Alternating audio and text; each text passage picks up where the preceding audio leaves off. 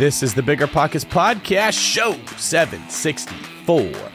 Just three years ago, I was working 60 hours a week for somebody else, and now I have a portfolio of over $5.5 million. What's going on, everyone? This is David Greene, your host of the Bigger Pockets Real Estate Podcast, here today with my co-pilot and partner in crime, Rob Abasolo. Rob, how you doing today? Good. Hey, you forgot to say that we're the biggest, the baddest, the best real estate podcast show on the internet. I did not forget to say that. I just let you say it because I remember what it was like when I hosted this with Brandon and he never let me talk. Genius. And I'm not going to do the same thing. So, welcome to saying the alliteration to start the show. We we are the biggest, the best, and the baddest real estate podcast in the world. And on that tone, today's interview was with Brittany Swait, who has accumulated 59 units over three years with a foundation in property management using techniques that we talk about on this podcast. It was an awesome show. Rob, what were some of your favorite parts? Very cool story. Full time mom, full time property manager, full time building a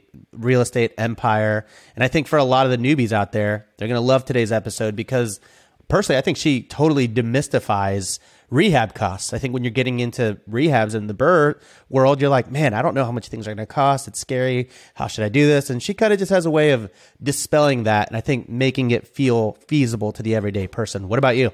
Yeah, she did a wonderful job of giving very practical information mixed with uh, the goal setting element. So, this is one you're going to want to listen to twice. It's an amazing story. Please share it with anyone you know. And before I throw to Rob in the quick tip, I just want to say listen closely for the word schmedium. And when you hear it, I want you to go to the comments and tell us what you think about our business idea. It's a good one. I, I've already put a deposit on a Lamborghini because I know how big of a business this is going to be. Yeah, so let's bring us in today's quick tip. What do you got for us, Rob? Buy nice, not thrice. Thrice comes after twice. And uh, if you want to know what this means, you're going to have to listen to the episode because we get into the philosophy of buying quality things. Absolutely. And that's all we're going to say. Listen more to understand why that can be beneficial in your business. Very powerful stuff, though. What's better than low money down? No money down. Now through Rent to Retirement, you can buy a brand new construction turnkey rental property for no money down. Wait, hold on. This can't be right. I need to double check with Zach, Rent to Retirement CEO. Oh, hey, Rob. Zach, how the heck are you selling turnkey rental properties for zero dollars down? It's not that complicated, Rob. Rent to Retirement has new construction properties up to $20,000 below retail prices. We also have investor loans with rates as low as 3.99% and down payment options as low as 5% or sometimes even zero money down. You get all the cash flow, appreciation, and equity for as little as zero money down. That's an infinite return. oh, wait, wait. Let me get on this before we tell it to the whole Bigger Pockets audience. Just head to renttoretirement.com. That's rent, T-O, retirement.com or text REI to 33777. That's REI to 33777 to learn more about how you can get started investing with no money down today. Get your next new construction property at a steep discount or invest with no money down. Head to renttoretirement.com today. We know, and you all know, why it's super important that good tenant screening is absolutely critical to your management process. Luckily, RentRedi, the comprehensive property management software, has a new feature that makes tenant screening a breeze. In addition to TransUnion certified tenant screening, RentRedi now offers proof of income verification. RentRedi's automatic tenant proof of income verification ensures an in depth check of each applicant's financial stability. With Plaid certified tenant income and assets reports, you can see a potential tenant's income summary and total earnings by month. All tenant screening and verification is paid by the tenant and done through the desktop and mobile app. It's time to say goodbye to gut check tenant screening and feel confident renting out your property with RentRedi. And as a matter of fact, all Bigger Pockets pros have RentRedi included in your pro membership. If you're not a pro, RentRedi is offering you 50% off of their annual plan. New customers visit rentredi.com and use code BP2024. That's R E N T R E D I dot com using code BP2024. That's BP, like bigger pockets, in the year 2024 to save 50% off of one year of RentRedi. You might think you want real estate, but that's not true. What you really want is passive income. With new investors struggling to find deals or get enough money to buy them and veteran landlords tired of the constant tenant phone calls, is there a better alternative? Actually, there is. Short notes from Connect Invest. Connect Invest is an online investing platform that allows you to easily participate in passive real estate investing, and all you need is $500 to start. Short Notes collectively funds a diversified portfolio of commercial and residential real estate projects across acquisition, construction, and development phases. You'll earn a fixed monthly income without the hassle of owning or managing real estate. Head to connectinvest.com/bp to create your account. Fund your digital wallet with at least $500. Select from 6, 12, and 24 month short notes with annualized return rates up to 9%. Then sit back and let your monthly returns roll in. Join today by visiting connectinvest.com/bp. connectinvest.com/bp. All right, let's bring in Brittany. Today's guest is Brittany Swait. Brittany has been investing for only three years. She currently owns 59 units as of this week. She added a few more since the time we first met her. She's investing in Omaha and Miramar Beach, Florida. She loves watching basketball, much like me, especially when it gives her an excuse to travel to a game and get short term rental ideas from wherever she stays. Brittany, welcome to the Bigger Pockets podcast. Thank you guys for having me. yes, it is our pleasure. So, before we dig into how you've accumulated such a impressive portfolio in a short period of time. Was there a specific moment when your why got crystal clear for you? Can you can we start with that? Yeah, for sure. Um, so 2019, I was having some health issues, went into the hospital, had a surgery, um, came home. I was diagnosed with cancer. Uh, so came home. My son was about five at the time and he wanted to learn his bike, learn to ride his bike. And so, um, I was really in an emotional state of I didn't know what my future held if I had a future. And I just felt really sad. So I said, I'm going to give you 100% of my attention. So I shut off my computer and my phone. Nothing at that time mattered um, except for watching my son ride his bike. So we did that. We sat out in the front yard for about six hours. And I realized that was the first time that I had ever in my adult life disconnected from work. Really, I had my first daughter at 19. And so since then, I'd really been in survival mode instead of really living a life and thriving. So that was my, I guess, light bulb moment, really. Well, that's pretty powerful. Um, if you had to say what was stopping you from disconnecting, was it just everyday life stuff? Was it work? What was what was keeping that moment from happening before it did? Um, I always wanted to be the best and I was really good at work. So, you know, I think we as mothers have this mom guilt, no matter how good or bad of a mother we are. We never feel like we do enough. Um, but with work, I always felt like I'm successful. I can see it. I can see the numbers. I can see, mm-hmm. um, you know, the promotions. I could see all that and I could feel it. And so to me, it was just easiest to give my energy and attention to work because that's what made me feel good and feel successful. Yeah, I can relate to that quite a bit. What was work, by the way, just so we understand what your uh, your career was at that time? Yeah, so property management. Um, at that time, I had been in it for about three years. And there's always something to do in property management. There's never a time where you're like, I just don't know what I could be doing right now. Right. so I can see that that would become easily become addicted. Then you you measure in the dopamine of checking boxes and knowing you're being productive, which all of us have. It's like it's very hard for those of us in this industry to have a day go by where we're like, what did I produce? What did I get done? And if there's nothing there, then you just get this like withdrawal feeling of you didn't get any dopamine. There's always something to do within the property management system. I can see that. Did you have a, a like a childhood or early years where you felt like you weren't good enough for certain things, and then when you got a taste of being good at something, you're like, oh, I love this, and I just want to keep pursuing it? I think just as, you know, like an awkward teenager, I don't know if everybody feels that, but I mm-hmm. did. Um, I did also take like the test that tells you about your personality. And mm-hmm. my number one um, characteristic is competition. So after I found that out, it all made sense. Uh, you like to do what you're good at and you don't do what you're not good at. So it really, at that time, I said, well, that makes sense. I know that I'm good at this. So that's why I enjoy doing so much. Okay. So you're, um, you're a mom and you're, uh, you're kind of sitting on the step there watching your kid ride his bike, learn how to do all that, and you're a property manager. Um, I'm sure there's a lot going on, but were you really loving being a property manager? Was that something that you always knew that you wanted to do? Um, or is that something that you just found yourself in organically? Was it an opportunity that just popped up randomly? Yeah, it was a really random opportunity. So before that, I was a stay at home mom for a couple years, but I was in management prior to that. Um, and so I had just filled in. My cousin worked at this property management company and he was going to be out of town. And so he said, Can you sit in on this meeting for me?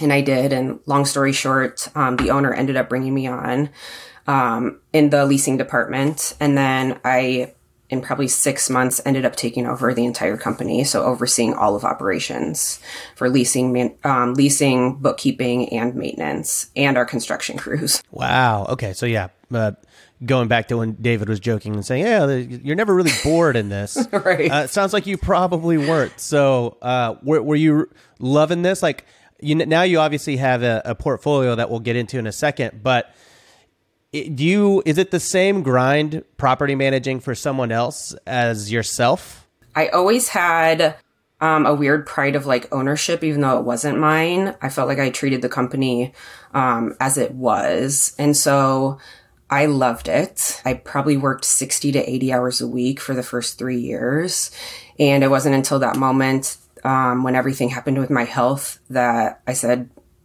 if something were to happen to me if i weren't to make it past this point. All I could say is that I spent the last three years of my life contributing to a company that is not even mine, number one. And number two, I have nothing after this. Yeah. Yeah. Did you, you feel like during that time, was it hard to stay positive? Are you a naturally positive person? I mean, you said you're you're competitive and you always want to be the best. So was that behind any of this? Tell us a little bit about the the mindset as you started to, to kind of think about some of these changes in your life. Yeah. So initially, I think anybody that's diagnosed, really at the beginning, it, there's so many unknowns. So you lean on your doctors and you say, "Can I make it through this?" And they tell you the data. The data doesn't make sense to me, and so I said, well, I'm not dying. like, I'm going to make it through this. And so I would go to treatment, and the whole time um, in my head, I would be saying, like, you're fighting this, you're fighting this, you're going to make it through. And uh, ironically, I went through treatment. They expected to me to have another surgery to remove the tumor, and the tumor was gone um, when they wow. went in there. That's amazing. And so I said, I won. so my competition really came out yeah. at that point. I said, well, I won beating cancer.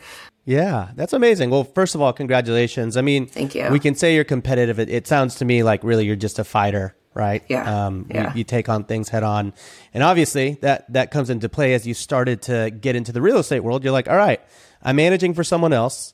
It's time for me to do my own thing and build my own legacy. So, how did you and your husband evaluate the decision to leap into real estate and to actually drop the stability of your property management gig? I was overseeing the actual portfolio, so I would see all the numbers and. Um, I would always say like this seems really inaccessible. Like it seems so far out. You have to have a lot of money to get into this. And we just didn't. And so we said, how can we? You know, so we didn't know. Um, we ended up reading Rich Dad Poor Dad and that lit the fire under both of us. So we looked at where we did have money. We had bought our house a few years before this. So we went and saw how much equity we had in it we looked at my husband's 401k and said, Are, do we have options that we can just drain this? And then my husband started a second um, job. He started a company so that we just had all this extra income that we could just throw towards investing. Really cool. Really cool. So what was the first property that you that you got into from this like obviously you're I'm sure you're evaluating a lot, you're researching, a lot of options in front of you. Tell us about the first deal. Yeah. So my um, closing agent that my boss had worked with for a long time had closed a deal and she had contacted me and said, Hey, I have this landlord. He's a doctor. Um, he doesn't have time to landlord anymore. He just wants to get out of it and he's got a couple deals. Do you want me to send him over to you so you can look at them? And I was like, yeah, you know, they're probably going to be too expensive. So she sends them over and I see like a $80,000 asking price.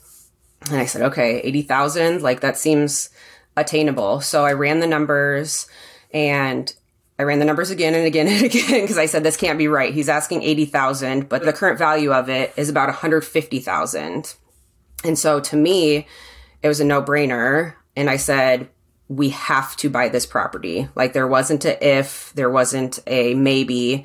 I said, what do we have to do to get this? And so we went and got a HELOC on our house. Uh, we drained my husband's 401k. And then we took all the re- all of our savings that we had and scrapped it together and had like I don't know how we came up with it all honestly. Pretty, pretty low stakes all around. Yeah. Sounds like. Uh, yeah. we just threw it all in. You're jumping into the real estate pool at this point.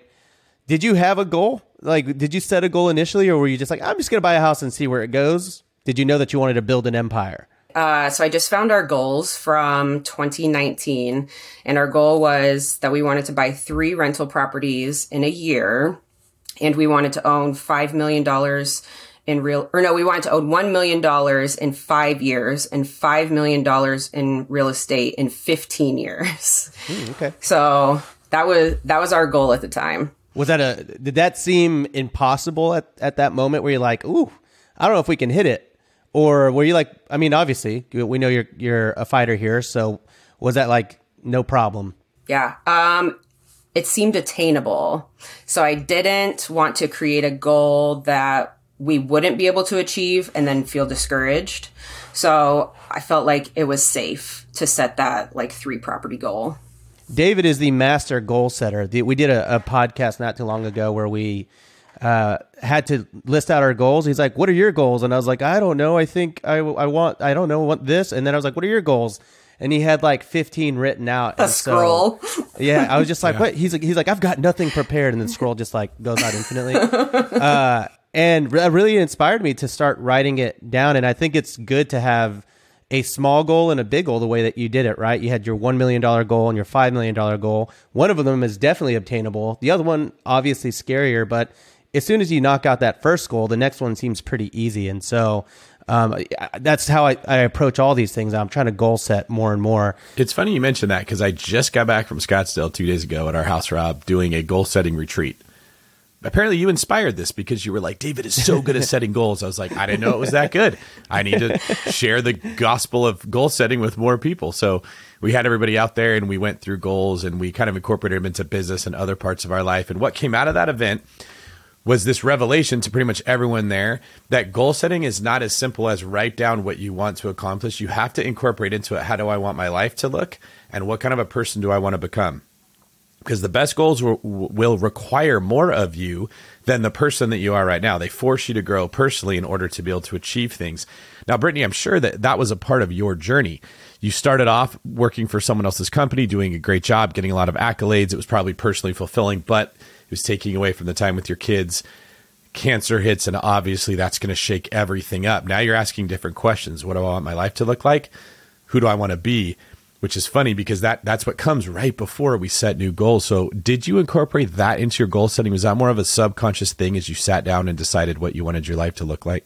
Yeah, I think so. I had read a book and I can't remember what it was, but it basically says you imagine your life or you take what you want your life to look like and then you work backwards from there. Mm-hmm. And so I said, what do we want our lives to look like? At that time, I said, I want to buy an RV and be able to just travel wherever I want. It has since changed.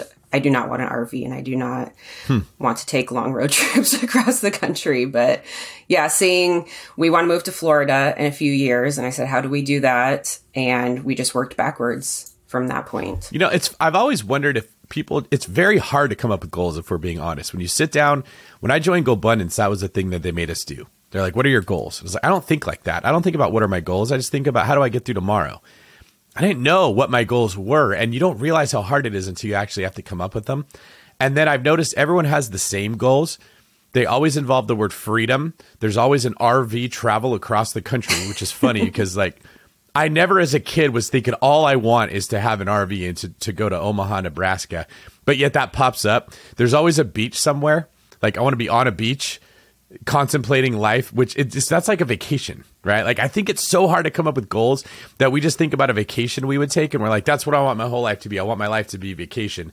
And until you actually get real detailed about what you're looking for, your your reticular activating system, your subconscious does not know what you want your life to look like. It's incredibly hard.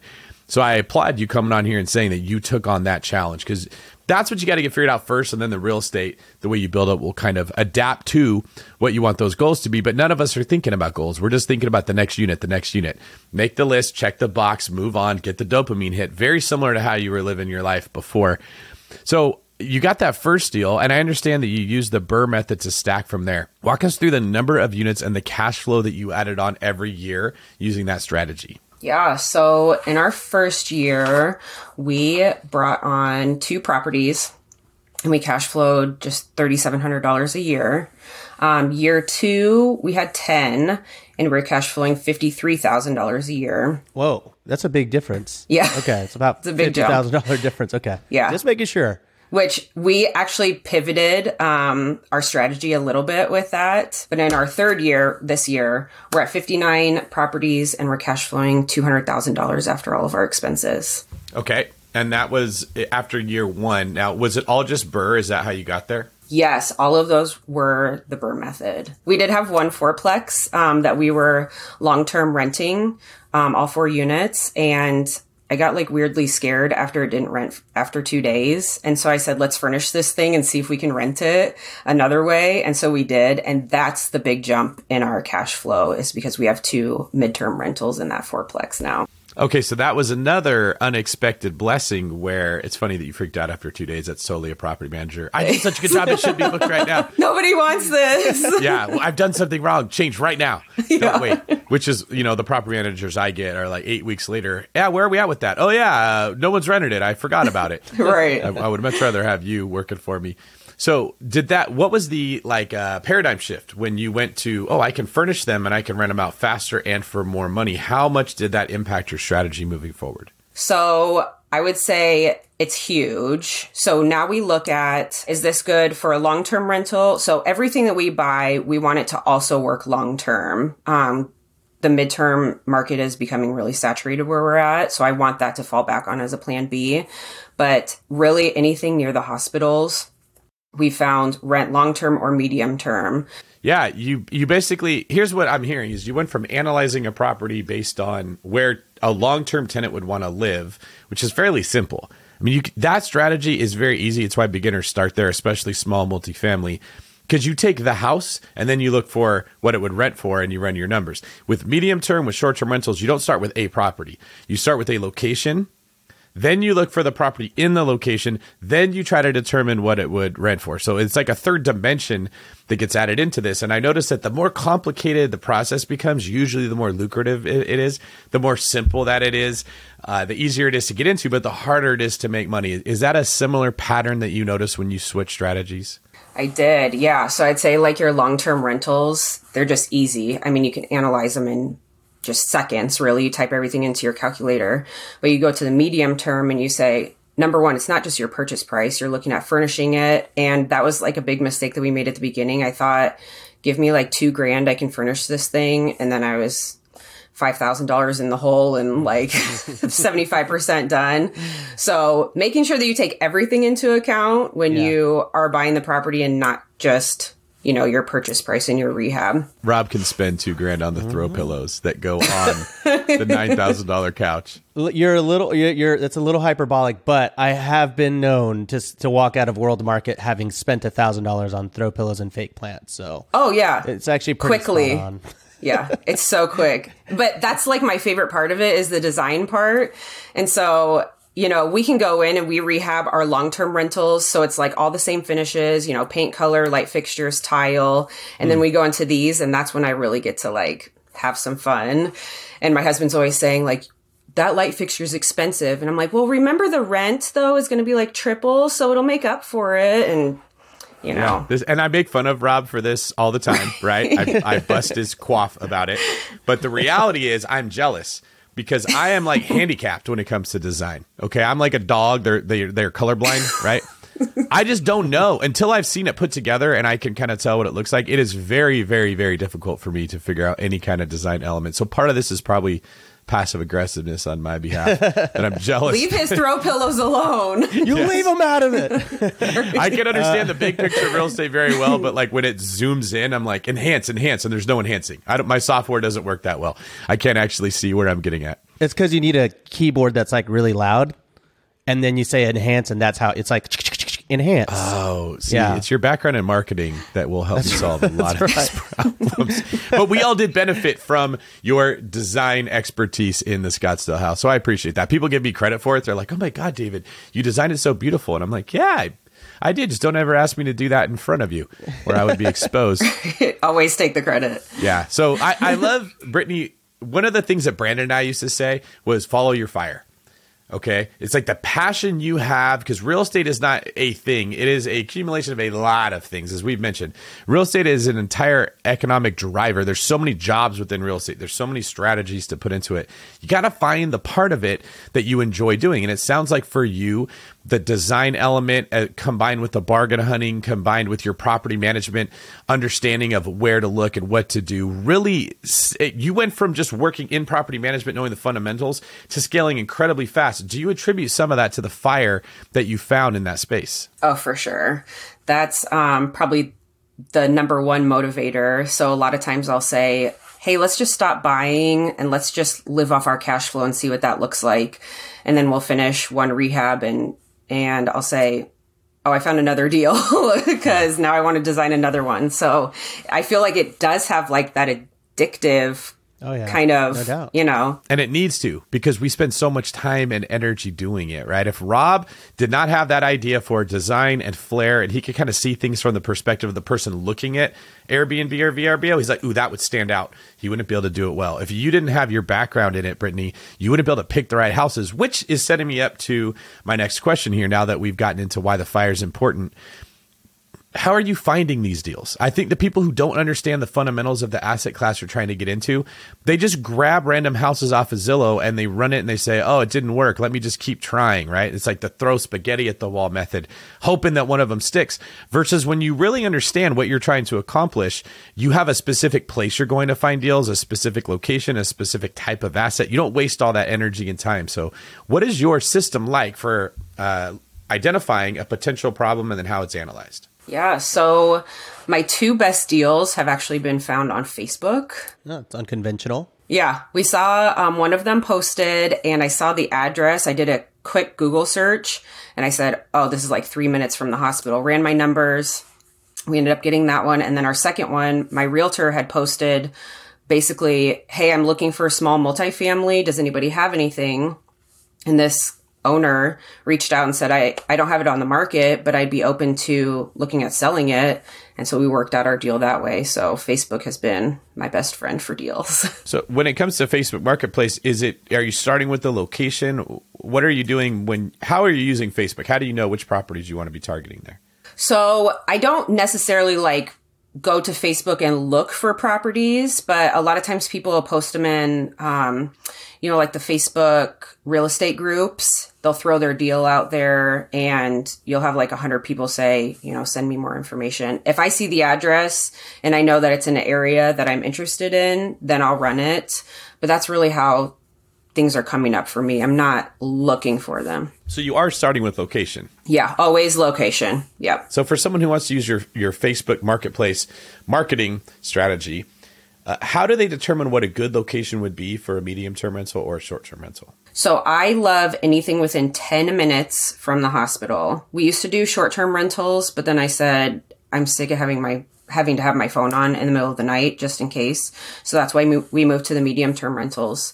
Um, so yeah, 10 minutes within a hosp- within the hospital and it has to have at least one bedroom. That's really like my minimum criteria. Do you notice any additional benefit as you know putting your property manager hat on to having two bedrooms or three bedrooms over one bedroom, specifically in the medium term rental space? I would say two bedrooms for sure because there's a lot of people that travel together. I've only had one group of three that's traveled um, together. Everybody's usually like in pairs or solo. So I do like those two bedrooms especially. But if you look at the price that you get for rents for a medium term one bedroom versus like long term, it's triple of what you get. So I love the one bedrooms also. Yeah. Well, for reference, th- this is usually the it's a spectrum, obviously, but just like David said, the amount of work that you put into something is going to be correlated to the return. So if we're using long term rentals as the baseline, that will be the smallest return. Then it's medium term rentals, and then it's short term rentals. And the way I like to analyze it is medium term rentals typically are going to bring two to three times what you would make on a long term rental. And then short term rentals are three to four times what you're going to make on a mm. long term rental in terms of gross revenue.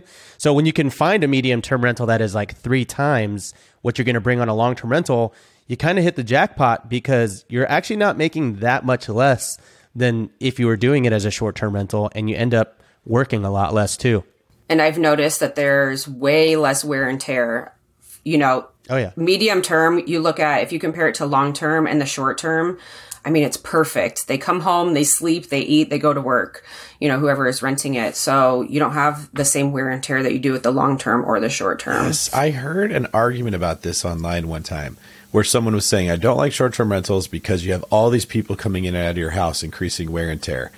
And I thought, no, I bet you it's the opposite. Because when it's your house, you just beat the crap out of it. Uh-huh. but when you're staying in it for like a couple days, you don't really have time to get comfortable enough to destroy it like you do your own thing, right? So I would bet you that there's less wear and tear and you catch the deferred maintenance much quicker before it becomes deferred. Oh, yeah. Because as Rob knows, you get that complaint every time there's a tiny little problem. Whereas your tenant will let their shower slowly flood the entire bathroom for three years, and you won't hear about it until your subfloor is completely rotted out. Yeah. so, right. although that is a pain in the butt that you're getting all this correspondence, it will lead. It's kind of like you go to the doctor every four days. That's true. your health's not going to get that far out of out of hand if you're constantly getting those checkups, even though it's a pain in the butt to go. Uh, yeah, I'm thinking through it. I mean, medium term rentals have actually been harsher on my properties than short term rentals, but it's because I didn't have a good system in place. So whenever someone would book for like three, four, five, six months, I'd be like, all right, great, set it and forget it, right? Like they're going to be in, and medium term rental uh, tenants typically don't bother me. But the thing is, just like you said, they live there, they use it. They may not be clean, they may not be organized, they might be messy. And so whenever they would check out at month six, my cleaners would basically call me crying, being like, "Oh my gosh, it is nasty in here." So ever since then, we've ins- instituted a new policy where for every month that the cleaner stays at my property, we will charge a cleaning fee for every single month, and we add that to their total bill. That way, we can get our cleaner in there, some eyes on the property, right? They can let us know if anything looks weird, and that way, whenever the cleaner comes on month six or whenever the people check out, it's not really a deep clean as much as just a regular turn that you would no- normally have on the on the short term rental platforms. Yeah, that's another thing to consider with these. Uh, what do you? Is there a name for short-term rentals and medium-term rentals combined? Like, Medium. The hybrid it's medium, like like this shirt. term. It's a medium. Medium. Um, yes, medium term rentals. I like it. the schmedium industry. That's exactly right. In a long, in traditional real estate investing, where you have a long-term rental, it's funny because we never long-term rental wasn't even a thing. It was just a rental, right? Rental. Right. Yeah. But if you're the problems would come from a plumbing issue or a roof leak or a door hinge, it was always something with the property itself. So it was not usually as expensive. And if you did have to dump a lot of money into fixing a problem, it increased the value of the property in some way. So like there's an issue with the plumbing and so you have to go rip stuff out and fix it, but then you put in better cabinets when you rebuild it or something. But with the schmedium rental industry, you're replacing a couch that you just spent $3,000 on 6 months ago. Like let's say you spent 50 grand to furnish something. That is not the same as spending $50,000 on the property to remodel a kitchen, to remodel a bathroom that actually increases the value of the asset. So I that is a thing that's good to highlight to people because when they're first getting started, I think they just think, "Oh, I'm dumping this much money into getting it going." They don't realize that much of that money you're going to have to dump it again, depending on what you spent it in, spent it on.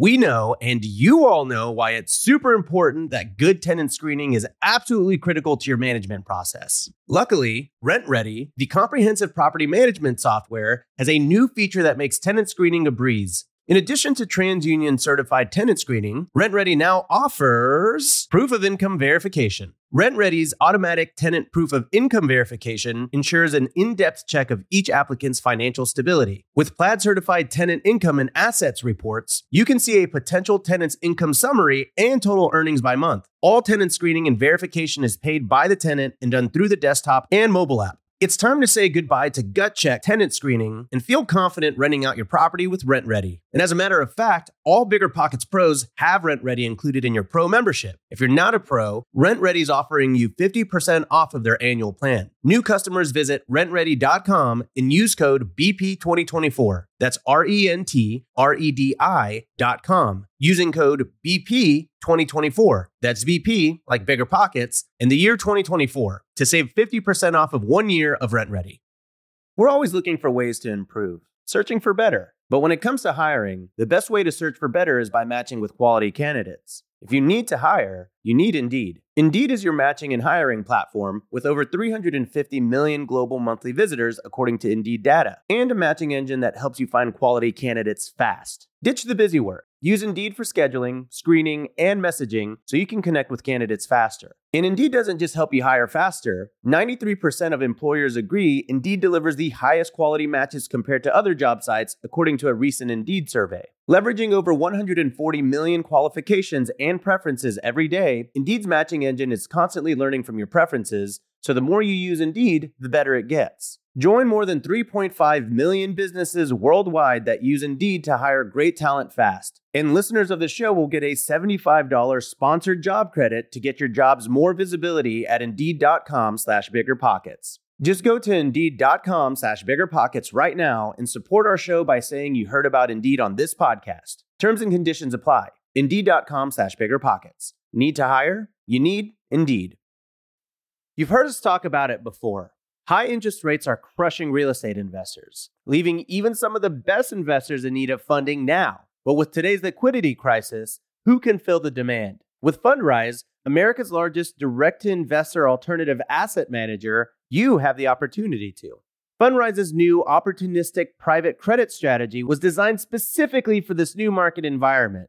Fundrise supplies high demand bridge financing on high quality assets with credit worthy borrowers. Top real estate investors get the funding they need while you walk away getting paid a healthy interest rate. To date, Fundrise has completed more than $500 million worth of private credit deals with an average net interest of 10.8%, and they've already amassed a pipeline worth more than $300 million. Don't sit on the sidelines. You can take advantage of this unique window of opportunity while it lasts with Fundrise's new private credit strategy. Ready to start? Go to fundrise.com slash pockets to learn more. That's F-U-N-D-R-I-S-E dot com slash pockets. This is a paid endorsement for Fundrise. Past performance is not indicative of future results. All investments can lead to loss. My last question before we move on, because I really want to hear more about like the BRRRR strategy and how you're doing it, is how concerned are you about oversaturation in the medium term rental space? Because it is sort of the belle of the ball these days in real estate investing. Yeah, I don't love it. Um, so not exciting because I don't like the competition out there. But all of our um, properties that we have would work long term for long term rentals. Um, so I mean, it would be less cash flow, but that's always our plan B. We do provide an amazing product and we have multiple um, properties. So if something doesn't work out, you know, dates wise or something for somebody, we do have other properties that we can put them in. So that has worked out really nice. I have a I have another follow up question on this. Um, speaking of creating your own competition, uh, can you give us any tips for how you're actually getting some of these medium term rental tenants? I think that's probably the the question that our audience screams like at the at the speakers every time we talk about it. They're like, "How do you find the tenants? Are you just getting them on Airbnb? Are you reaching out to hospitals, furnished finders? What's your what's your tactic?" Yeah, we do everything on Furnished Finders, um, Furnished Finders, and word of mouth. So we've had a couple referrals from current nurses that uh, have referred like the next round of people, and we found them that way. But furnish Finders has been our biggest go to. And it's not always people that you get like leads from. I have tons of people call me or text me that they found our listing there. Um, one time we got somebody from Airbnb and they booked through Airbnb um, for like 30 day stay, but we don't do much on the Airbnb platform anymore, just the furnish finders. That's interesting. I exclusively, for the most part, I would say almost every single, I think every single medium term rental tenant I've had has come from Airbnb. I, have never actually had any luck on Furnished Finder, but admittedly, I'm not a Furnished Finder like a nerd. Like I don't know the platform. I don't. Yeah. I haven't like gone in and optimized it and all that stuff. So. Yeah, I'm, I'm more of an Airbnb guy for finding all my all my things, but I have heard really great things about Furnish Finder, and I'd like to I'd like to put more on there this year. So maybe I'll hit you up for some tips. Well, it might also be the area. You know, Yeah. I know it's popular here, but if you talk about other states, it might not be as much. So I was thinking the three of us need to create a new platform called schmedium.com where we advertise short term and medium term rental properties. I actually sent the paperwork to my lawyer as you guys were talking, so I got it trademarked and we're good. I actually bought the domain. Oh, you bought it already? I I forgot to hit domain. submit when I yeah, I was on there. Dang it. yeah, I actually it was smeedy.um. was the only thing that was available. Dot org. All right, so Brittany, getting back into your journey here. By the way, thank you for the advice you gave us specifically on this industry. I think for someone who's worked in property management as long as you have and is managing your own rentals, that's that's valuable, valuable insight that most people won't learn until they made a whole lot of mistakes trying to figure that out. You came into real estate with a leg up from your competition from the previous experience you had as a property manager. What are some tips that you would give to new investors that are trying to price out a rehab? This is a question we get a lot. How do I determine how much a rehab is going to cost? Yeah, so I go into um, properties looking at the major things first. So I look at roof, HVAC, foundation, concrete, my big stuff, plumbing, electrical.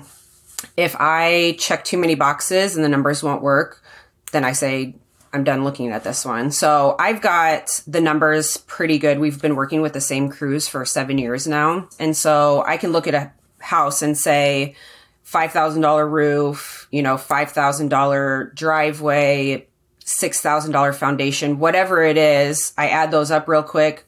Well, I'm already past my budget. So there's no sense in looking at this anymore. That's smart. So it's basically you're saying you got to eat all your vegetables before you get to the dessert.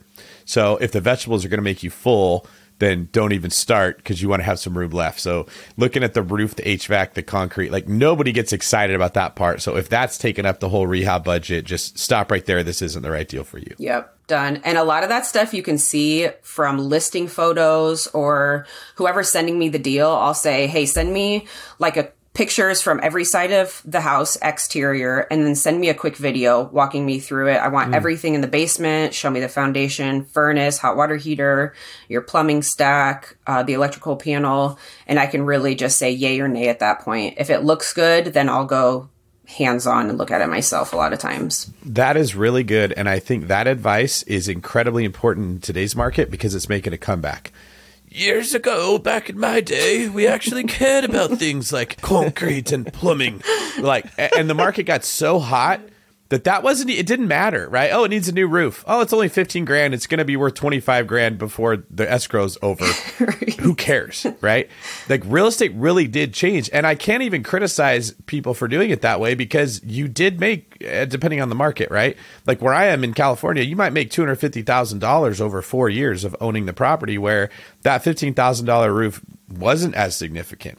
But with what we're seeing with the market slowing down, rates going up, values are not increasing at the level that they were. I really do think that buyers are becoming harder and harder to to find in certain locations, which means sellers have to give concessions that they did not have to give for a long time. If you're selling a property that's in wonderful condition, you're probably going to get what you want. But if you got some warts in there, if you got some stuff that the makeup's been covering and the buyer, you know, goes swimming with you and the makeup comes off and they see what they're really working with, you can't sell a house that's got foundation issues anymore. If you've got plumbing leaks, it is expensive. There is a lot more room to negotiate. So, are you seeing the same thing as you're scaling to 59 units in 3 years that you're able you have more negotiating power over these issues than you did before? Yeah, definitely. We um even like when the market was really hot, a lot of our stuff was off market, so we would be aggressive with our offers, um, but we always buy everything with no repairs, no inspection. My biggest thing is I just want somebody to walk it. So if it's an agent or my husband or whoever it is, I want somebody to have eyes on it that I trust that can say, this is what I saw. You know, they didn't skip over this corner when they were video for, you know, sending me a video for it and we missed out on something. But we did, we were doing flips um, a couple years ago. And I would say the huge difference that I've seen is like roofs, nobody was asking for a roof replacement. I mean, you could have a hole the size of a raccoon and they would look past it and pay you 50,000 over ask price. And now those things are absolutely being asked for now. Okay, so we've got assessing the major costs, which I added are the non sexy things, but that's why you got to look at them because they'll be easily overlooked. And then I really like your advice of what can I do? Where can I save money? If does this fall within my wheelhouse of, of repairs I could make? So if you're a plumber and the house has massive plumbing issues, but nothing else, maybe you lean more towards that property because you have a competitive advantage. And then what, what do you have next?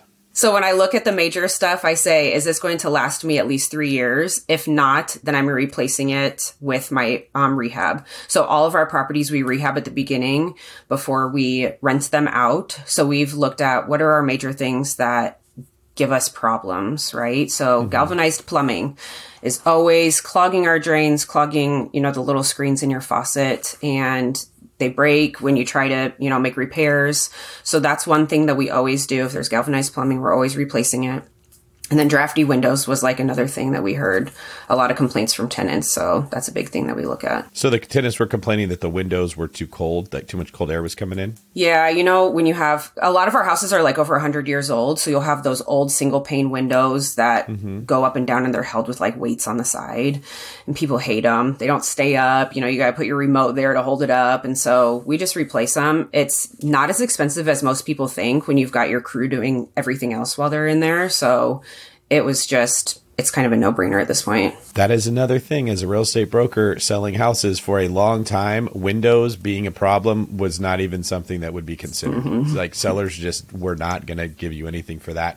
And you had me thinking how much of this stuff that typically every 10 to 20 years a homeowner would be forced to replace things like windows and roofs and plumbing that because we've had such a run in real estate nobody was spending money to fix these things up is now all going to be starting to become a part of the process because the prices are not exploding as fast as they were. I think being extra diligent at looking at what might need to be replaced is going to become a bigger part of investing than it was in the past. Rob, what's your what's your theory on this three year time frame? When do you think something should be replaced? Well, you know the old uh, Robuilt adage of "buy nice, not thrice," and uh, you know this really does apply to everything, right? It's like. Uh, when you're i mean obviously i'm coming at this from more of like the the furniture side of things especially in medium term rentals more than long term or more than short term rentals.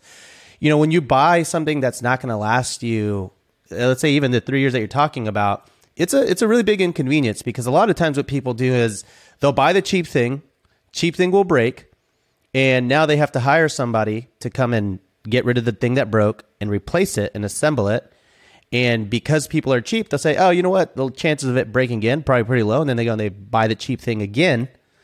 It breaks. Got to get someone to go and toss it in the trash and replace it. And then on the third time, they're like, "You know, I'm tired of doing this. I'm just going to buy the nice version of this." And that's whenever they're out of the problems. And it's like, oh, if they had just done that to begin with, they actually would have saved themselves so much headache and pain along the way. So I, I imagine that fixing up homes and, and, and renovating is probably pretty similar to that. Um, simply just because, yeah, you know, the, the more you, you, you get what you pay for, basically, right? Absolutely, and that's something that we that's our guideline for all of our rehabs. It doesn't matter what area of town, how much we paid. Um, everything's getting rehabbed to a high quality. So you've got granite and people say like, well, you don't need to put granite in every house. Well, granite actually saves me money because I'm not putting a countertop that somebody puts a hot pot and burns it. I'm paying 200 bucks. Like every time that I have to replace it. So spend a little bit more upfront. Yeah. And you get higher rents and happier tenants. And you have a nice product, so your appraisal comes back high. Shows better in pictures. Yep. Yeah. So we like to we touch every surface of every house that we are in. Yeah.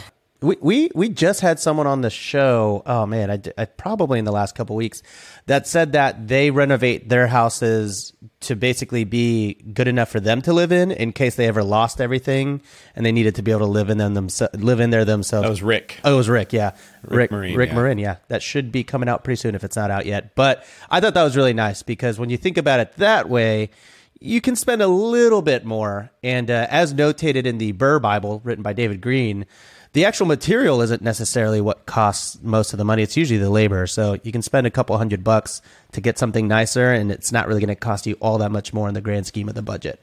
Yeah, especially when you're doing it all at once, you know, before a tenant's in there and they're doing everything.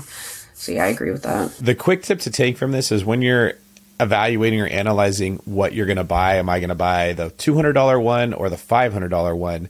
It's not a $300 difference. It's $300 plus whatever money you're going to have to spend on labor to replace it, mm. which is what we don't think about. If you're going to have to spend 150 bucks to $200 every time you send someone out to go fix the thing that you bought that was cheap, it that's what makes it more expensive. So you're you're not just analyzing the cost of the item, you're analyzing the cost plus the labor. And then I think granite in general is like one of the wonder materials of real estate investing and like you mentioned it works at every single area. When you know a person that can install it, Granite can be incredibly cost efficient because the labor itself, or sorry, the material itself is not that expensive, which leads us to your last point here. You mentioned knowing a person that can fix certain things. So, what advice do you have about knowing that if you when you're buying distressed properties, fixer uppers using the BRRRR method, knowing the right people that can do this work is incredibly valuable. What tips do you have for finding those people? Yeah, so I like finding people who can do more than one thing because that's where we save the most money. So I am finding, or we have crews that can come in and paint, refinish hardwood floors, tile, install ca- uh, cabinets.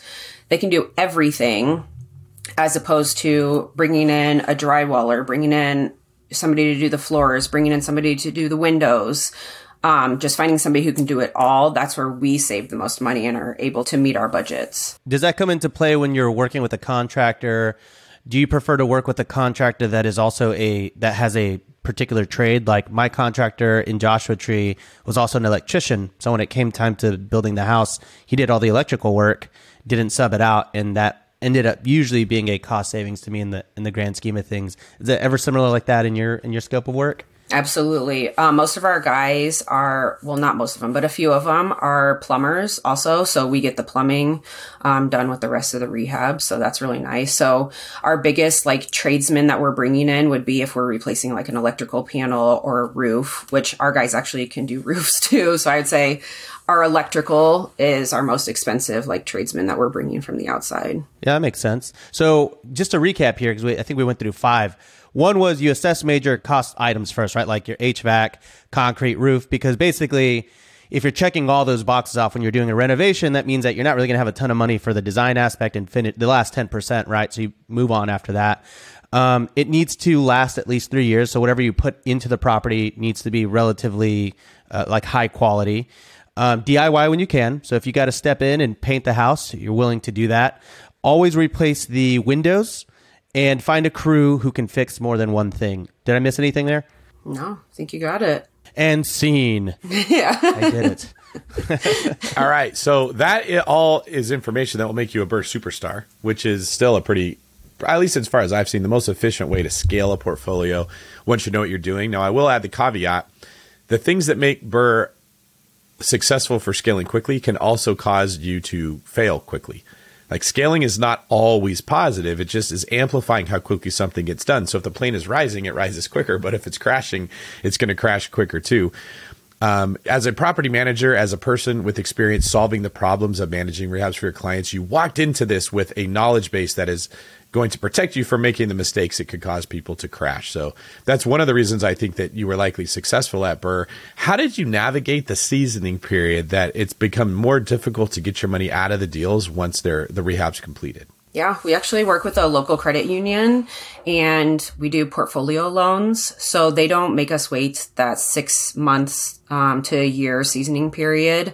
They'll finance us 75% of the appraised value. So wow. we've been really lucky to do that. It's actually our third credit union that we've worked with. The first one um, said that we grew too fast, so they wouldn't do any more business with us. So then we moved on and we found somebody who would. And that's how we've been able to to scale as quickly as we have. So the credit union isn't making you wait 12 months before you pull the money out. Nope. We actually just finished one um, rehab in three weeks, and we have the appraisal Monday, and they're refinancing it. So it'll be like five weeks total by the time we sign the papers. And if anyone's wondering why It's because these guidelines for the 12 month seasoning periods come from conventional loans because the the broker or the lender who gives you that loan is then going to go sell that on the market as a mortgage backed security. So there's a guideline that the person buying the loan says it has to be 12 months before we will refi. But credit unions hold those loans on their own books most of the time. They don't sell them, so they can create their own guidelines. They don't have to play by the Fannie Mae, Freddie Mac rules, which is why having a relationship with a local lender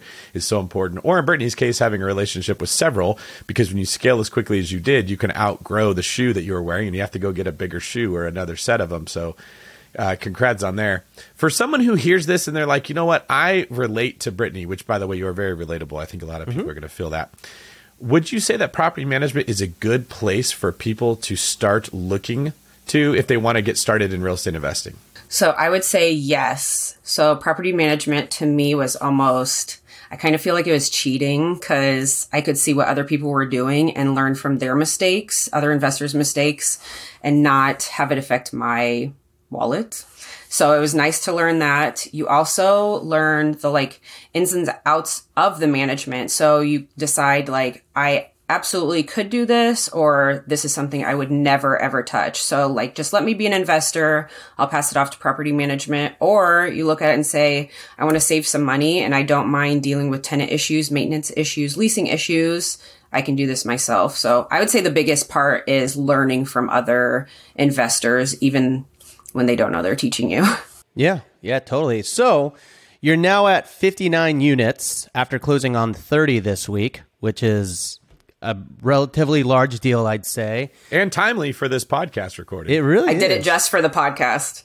and I think it's probably safe to say that draining your your 401k was probably worth the risk. Seems like you, you did okay. Can you tell us what's your total portfolio net worth and what's your cash flow sitting at today, if you don't mind sharing? yeah. So our total um, portfolio is worth 5.5 million. Woo, you did it. That was your goal, right? We hit it. So we're like 15 years ahead of, uh, 13 years ahead of our goal. so Oh my gosh, that's amazing. yeah, five and a half million and we cash flow 200,000. Wow. And that's after um, like mortgage, uh, insurance, you know, property taxes, maintenance, capex, all that good stuff. So you're, let's see, that would be roughly like 16, yeah, 16, 17 grand. Yeah. Not bad. So from 232 a month in a 401k to 16 grand a month with all the equity that you're building, the loan pay down, the properties going up and potential rent increases. That wasn't a terrible decision. No, it's it's Yeah. one we uh, will never ever regret. Probably best decision of our lives. Yeah, and you know what I what I see, Brittany, is you bet on yourself. You said, I understand property management. I understand real estate. I'm doing this for someone else. You didn't get in the victim mentality of, well, how come it's not fair that they're not helping me with something?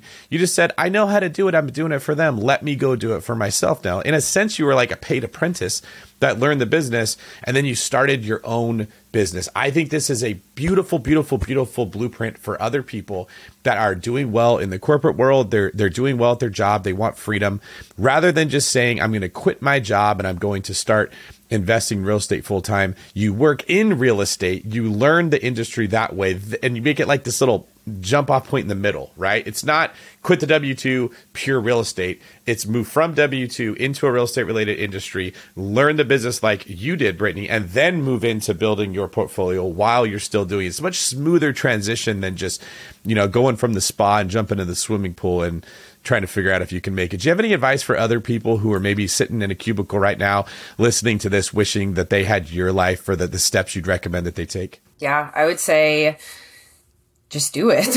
like we I also feel like people um, think that once you're successful, you have to quit everything that you were doing before. So during this time, I've kept my job the whole time. My husband's worked the whole time.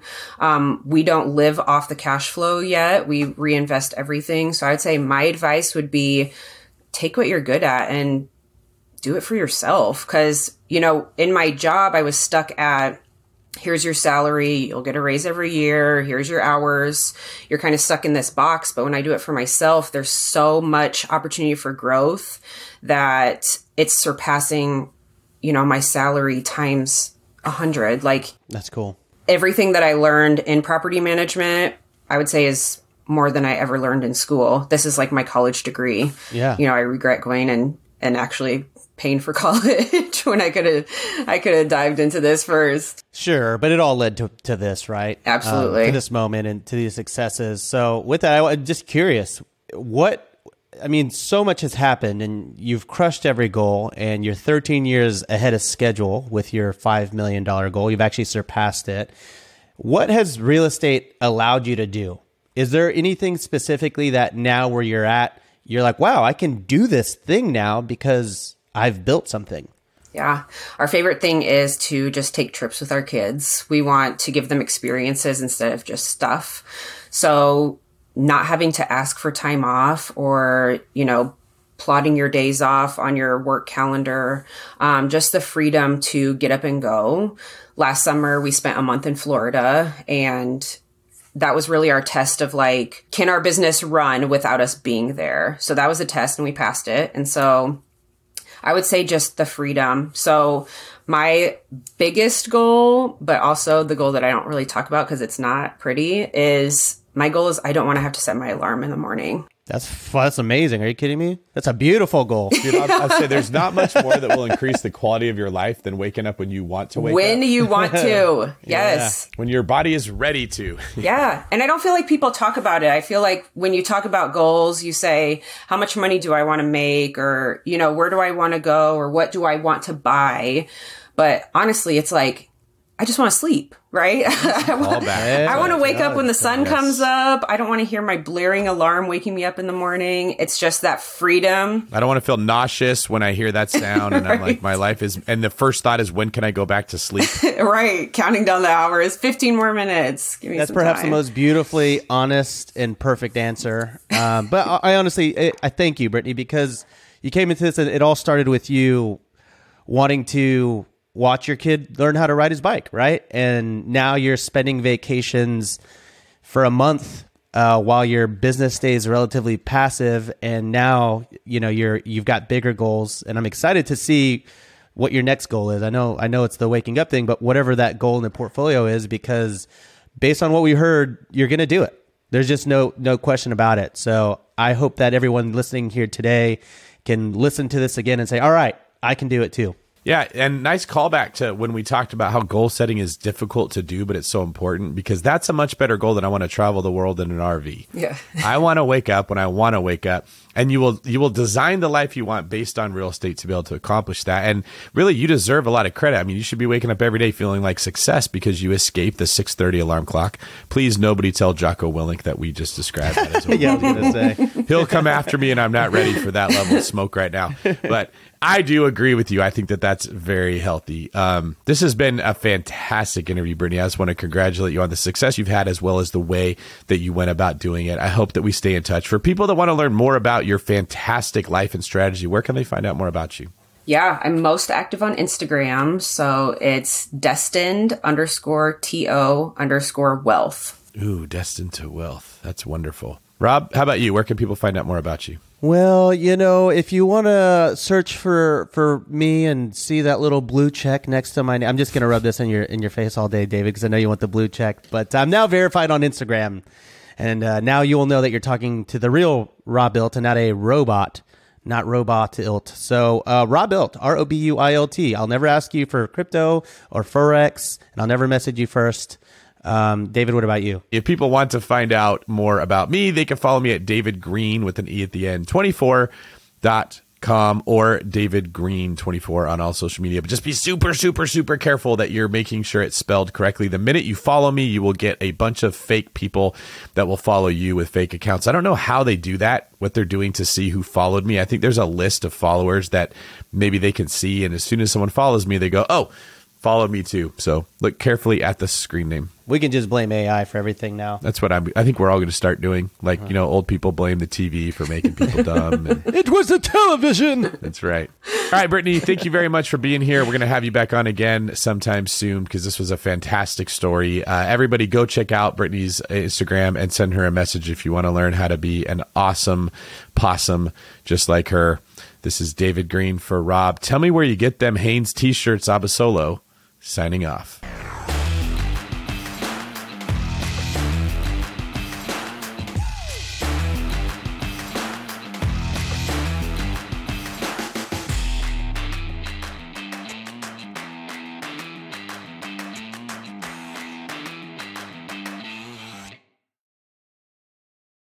Market is changing, and finding your way can be tricky. Rates shift, headlines whirl, but your goal hasn't changed. You want financial freedom. And the best investors know it's not about timing the market, it's about time in the market. If you're ready to get into the real estate investing game or take your game to the next level, finding an investor friendly agent is your next step. With BiggerPockets Agent Finder, you can find the right agent in minutes. Just head to biggerpockets.com slash deals and enter a few details about what and where you want to buy, and bam! Instantly match with an investor friendly agent who fits the bill. These local market experts can help you navigate the neighborhoods, analyze the numbers, and take action with confidence once and for all. This free resource is only available at biggerpockets.com slash deals. Get an agent, get the deal, and get closer to financial freedom at biggerpockets.com slash deals. That's biggerpockets.com slash deals to find your investor friendly agent today. The content of this podcast is for informational purposes only. Past performance is not indicative of future results, and all host and participant opinions are their own. Investment in any asset, real estate included, involves risk. Use your best judgment and consult with qualified advisors before investing. Only risk capital you can afford to lose. BiggerPockets LLC disclaims all liability for direct, indirect, consequential, or other damages arising from reliance upon information presented in this podcast.